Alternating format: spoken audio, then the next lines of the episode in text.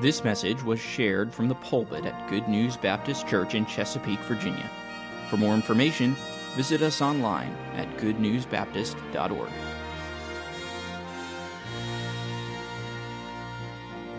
We're in a series right now measuring the Pilgrim's Progress. Yes, we're reading through Pilgrim's Progress, but measuring the progress of Pilgrim and those that he interacts with based on the Scripture and what the Lord has for us to learn out of that allegory. This week we continue with Pliable and Pilgrim. You'll remember that Obstinate returns to the city of destruction and they continue on. Appreciated so much Brother Tavis Long's challenge last week from this. A lot of good material. One of my goals someday when I grow up is I want to be able to fit as much into a message as Tavis Long does in a very short period of time. But it was excellent. Okay, all right. So Pliable asked Pilgrim this, and what company shall we have in that heavenly place so pleasant? You'll remember, the Pilgrim is telling him about heaven, the things that he's read in the book, in the Word of God. Pilgrim responds, there we shall be with seraphims and cherubims, creatures that will dazzle your eyes to look on them. There also you shall meet with thousands and 10,000s that have gone before us to that place. Now, let me just stop. These are all things that the Scripture clearly teaches. In Isaiah 6:2, the prophet saw the Lord in heaven's temple. Above his throne stood the seraphims. Each one had six wings, and with two he covered his face, with two he covered his feet, and with two he did fly.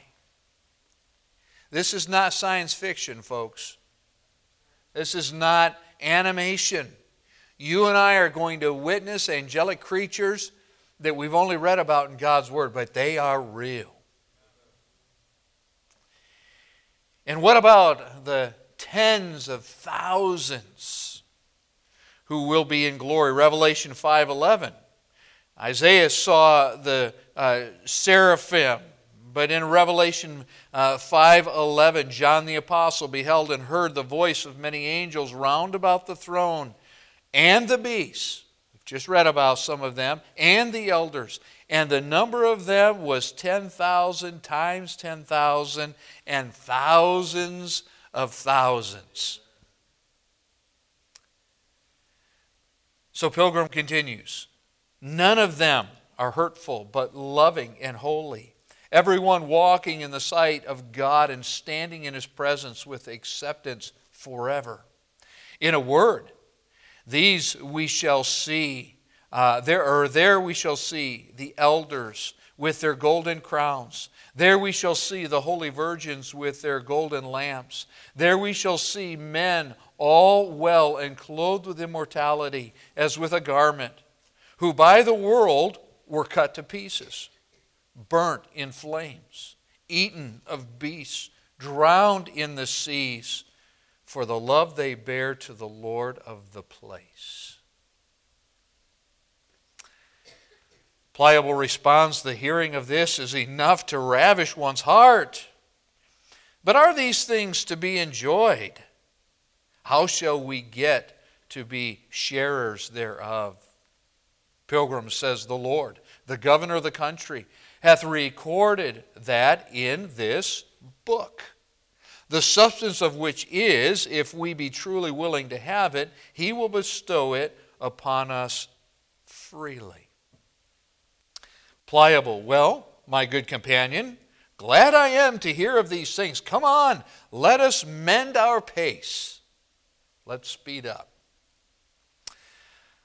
Pilgrim responds, I cannot go as far as I would by reason of this burden that is on my back.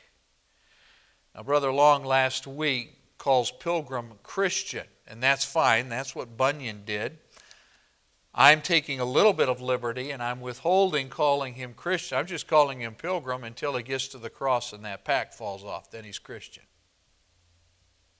But he talks about this pack of sin and guilt on his back. Bunyan then continues, "Now I saw in my dream that just as they had ended this talk, they drew nigh to a very miry slough that was in the midst of the plain, and they being heedless," and he's implying here it was not easy to see, "they being heedless did fall suddenly into the bog. The name of the slough was Despond. Here, therefore, they wallowed for a time, being grievously trapped with the dirt. And Pilgrim, because of the burden that was on his back, began to sink in the swamp. Then cried Pliable, 'Ah, neighbor! Where are we now?' 'Truly,' said Pilgrim, 'I do not know.' At this Pliable became offended and angrily said to his fellow, 'Is this the happiness you have told me of all this while? If we have such ill speed at our first setting out, what may we expect between this and our journey's end? If I get out again with my life, you can possess all the brave country you've spoken of.'" And we're going to read that Pliable leaves. He's already had enough. A couple things to note, and this is really where the application begins in what John Bunyan wrote. It is said that as a young man, Bunyan lived in a cottage that was situated beside a stream that would overflow its banks in the spring and then pool in the low areas, creating a basin filled with muck and mire that would trap anyone who attempted to walk through it. And in so doing, it caused a sense of helplessness and despondency. I had to pause and just wonder as a boy if Bunyan himself didn't get, he was messing around out there and got caught. But what's the application now? A state of despondency can hold fast those who need to be saved but feel that God's forgiveness from sin and his promises of salvation were written to someone else. I wish we had the time tonight to pause and have you share your testimonies about what happened before you got saved. I have no doubt that there are some here who would say, it took me a little longer to get saved because when I realized the sense of my own wickedness, unworthiness to be saved, I concluded in despondency, God can't save a wretch like me. And so you waited. Perhaps you struggled, almost like being in a bog, just trying to work your way through this and being overwhelmed with that sense of guilt. Although not everyone faces this before their conversion, many do. I wonder, did you? Consider the fact that those that the Lord wants us to reach with the gospel, some of them initially may reject what you're saying to them because it just seems too good to be true, and they feel themselves sinking under the guilt, and they don't believe you or anyone that there's a way out of this. That's just the reality. John Bunyan faced it. In his book, Grace Abounding to the Chief of Sinners, here's what he wrote. Quote, "I saw my own vileness. I could not believe that Christ had a love for me." End quote. That was Bunyan. Some believe that their sin is so great that there is no mercy left for them. However, the book that Pilgrim held in his hands declares otherwise. And maybe there's someone listening tonight, you say, "Preacher, that's where I'm at. I can't get saved." Well, would you look in Romans chapter 5 at verse 18? Romans chapter 5. And let's see what the book says about this matter. Beginning in verse 18, therefore, as by the offense of one, speaking of Adam, judgment came upon all men to condemnation. We know that John's gospel, the Lord taught, those who haven't believed are condemned already. They're under a death sentence. So were you and I before we trusted Christ. Under condemnation, all men. Even so, by the righteousness of one, the second Adam, Jesus Christ, the free gift came upon all men unto justification of life. All under condemnation, but guess what? Because of the second Adam, because of Jesus Christ and his free gift came upon all men, the opportunity to be justified, declared righteous. For as by one man's disobedience, many were made sinners, so by the obedience of one shall many be made righteous. We know again from Scripture, that's available to everyone. All have sinned and come short of the glory of God, but God is not willing that any should perish, and he's drawing all men to himself. Verse 20, moreover, the law entered that the offense might abound. But where sin abounded, say the last part of verse 20 with me, grace did much more abound. You say, I'm in that bog. I feel like I'm being pulled down by that burden. Wait a minute. Where sin abounded, grace did much more abound. No matter how you feel you're sinking down, there is deliverance. There's grace. Verse 21, that as sin hath reigned unto death, even so, in the same regard, in the same comparison, even so might grace reign through righteousness unto eternal life, by or through Jesus Christ our Lord. There's your answer. Believers, too, can return to this bog and fall in. Even to the point of doubting their salvation. Christian, has guilt ever so overwhelmed you that you wondered, am I even saved? How do I get out of this? You say, Pastor, you're overstating it. Well, wait a minute. David said this in Psalm 69 and verse 2. I sink in deep mire where there is no standing.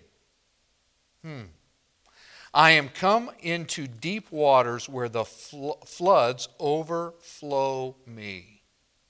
Verse 5, Psalm 69. O God, thou knowest my foolishness and my sins. And by the way, in the Hebrew, that word sins, the guilt of my sin, my guiltiness. God, you know not only my sin, but the overwhelming feeling of guilt.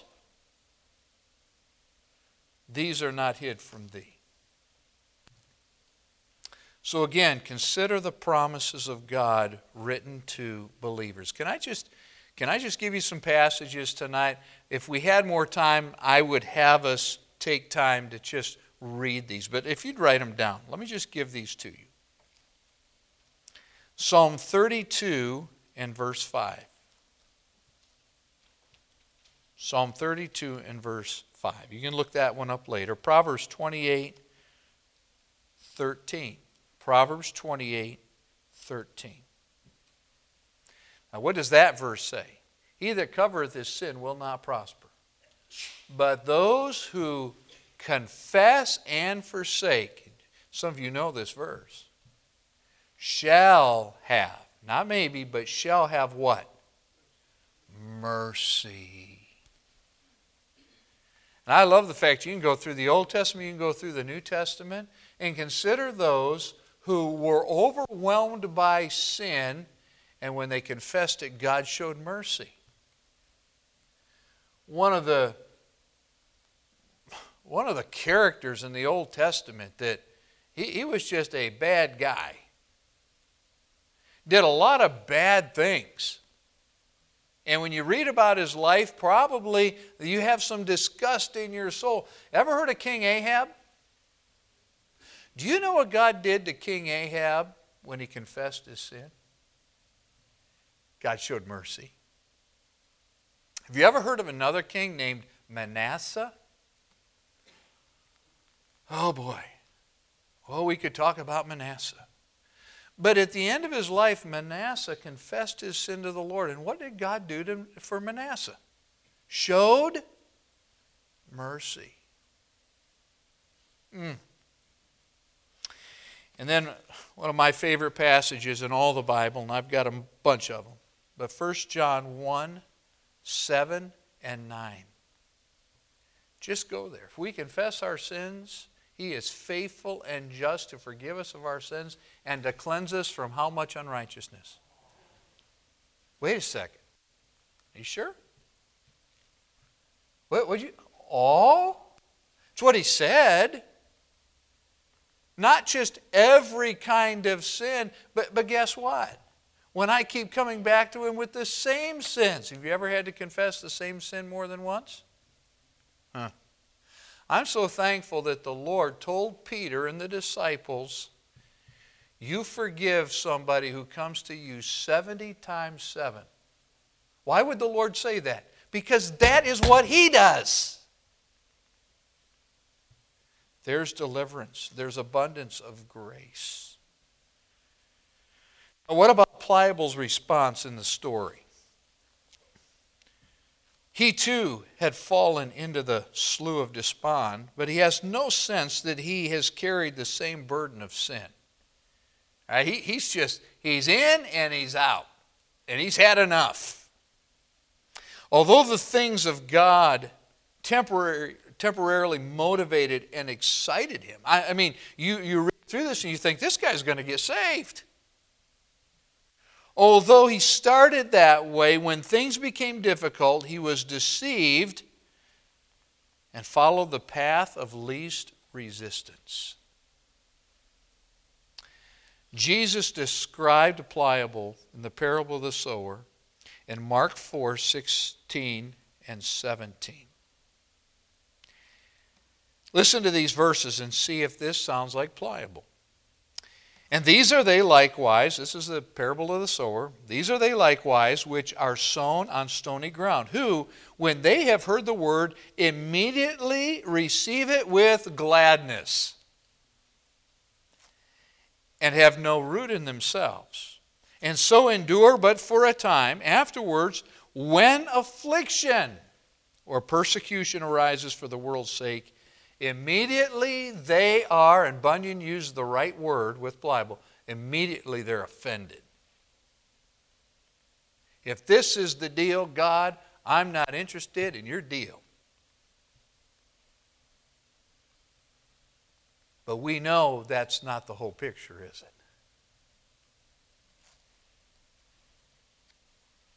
So what's the application? This is where we have to remind those who are contemplating salvation. You can talk about forgiveness of sin and eternal life in heaven, and all that is true and it's wonderful. But we also have to remind them, when you come to Christ, the road is not going to be easy. Before the crowns, there will be crosses. But you've been delivered from sin. You have been given freedom. Now you are the bondservant of Jesus Christ, and it is so much better to be his bondservant than a slave to this world. And so, follow Christ. Abandon all to Christ. And when you get to heaven, there won't be any regrets. And this is where we pick up the story again. Pliable is offended, and he gave a desperate struggle or two and got out of the mire on that side of the swamp, which was next to his own house. He went back. He followed obstinate. In a way, he himself was obstinate. So away he went, and Pilgrim saw him no more. Wherefore Pilgrim was left to struggle on in the Slough of Despond alone. Yet he labored to that side of the swamp that was farthest from his own house, and next to the gate he sought, but could not get out because of the burden upon his back. Then I beheld in my dream that a man came to him whose name was Help, and asked him what he was doing in there. Pilgrim responded, Sir, I was bid to go this way by a man called Evangelist, who directed me also to yonder gate, that I might escape the wrath to come.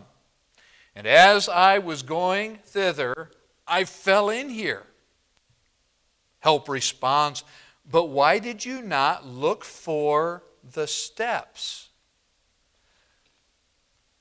Now, in many illustrations of Pilgrim's Progress, it'll show the swamp of despond, and yet in the swamp, barely able to see, there are rocks where these two could have crossed over on the rocks safely to the other side.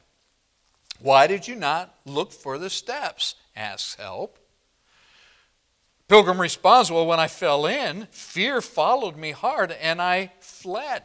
In other words, I stepped in, and then when I realized what was happening, fear drove me in, an attempt to get out in my own strength, my own efforts, and certainly I have failed.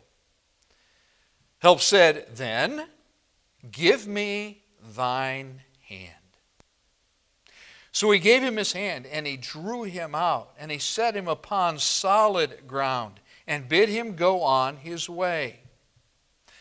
Then the pilgrim said to him who had plucked him out, Sir, since over this place is the way from the city of destruction to that narrow gate, how is it that this ground has not been mended so that poor travelers might go on more securely? That's a great question. Why doesn't somebody build a bridge? Why doesn't somebody fix this mess? He said to Pilgrim, This miry slough cannot be mended. It is the descent where the scum and filth of conviction of sin continually runs, and that is why it is called the Slough of Despond, or discouragement, despair. For when the sinner is awakened about his lost condition, there arises in the soul many fears and doubts which make this ground so bad. It is not the king's pleasure that this place should remain so, and his surveyors and laborers for these 1,600 years, speaking of Bunyan's time, have brought the best materials to repair the ground. Yet it is the Slough of Despond still, though they have done what they could. Now there's so much imagery here, right? So let's back up for just a moment. Remember that the Lord told the disciples that he gives the increase. Only he can save souls. But some sow, some water. And what Pilgrim's Progress reminds us is that there are those who are evangelists, point the way. Person's maybe not ready to get saved yet. And then as they continue on and they're overwhelmed by the guilt of sin, there are other believers out there who are ready to reach out, give a hand, and pull them closer to the Savior.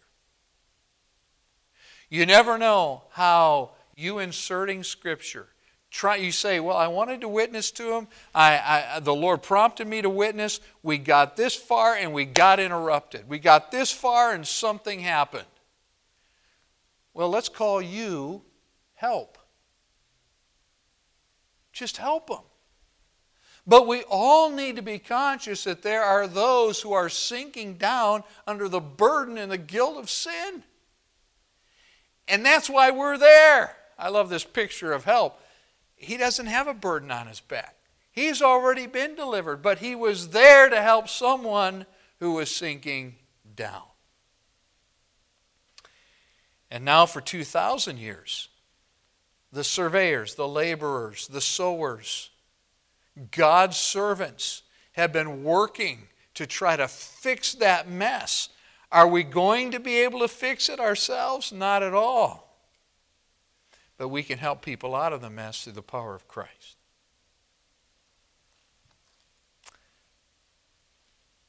Then said help, look, there are, by the direction of His majesty, certain good and substantial steps placed even through the very middle of this swamp.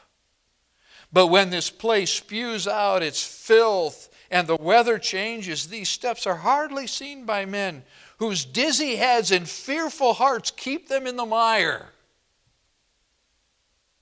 Notwithstanding, the steps are there and the ground is good when they get near the gate. So let's close tonight. The imagery described by John Bunyan takes us back to the book of Romans. Remember chapter 5 and those encouraging words that we read. But think with me, the early chapters of Romans describe the desperate and filthy condition that man finds himself in. Just read through Romans 1. It gets nastier and deeper the more through that chapter you read. And it closes this way, that those knowing that those who commit these sins are worthy of death not only do the same, but have pleasure in them that do them. And then the next couple chapters, and this is the way the Holy Spirit had Paul write that letter. It describes the exceeding sinfulness of sin and man's hopeless condition without Christ. You'll recognize the verses, Romans 3:23, for all have sinned and come short of the glory of God. Missed the mark. Missed heaven.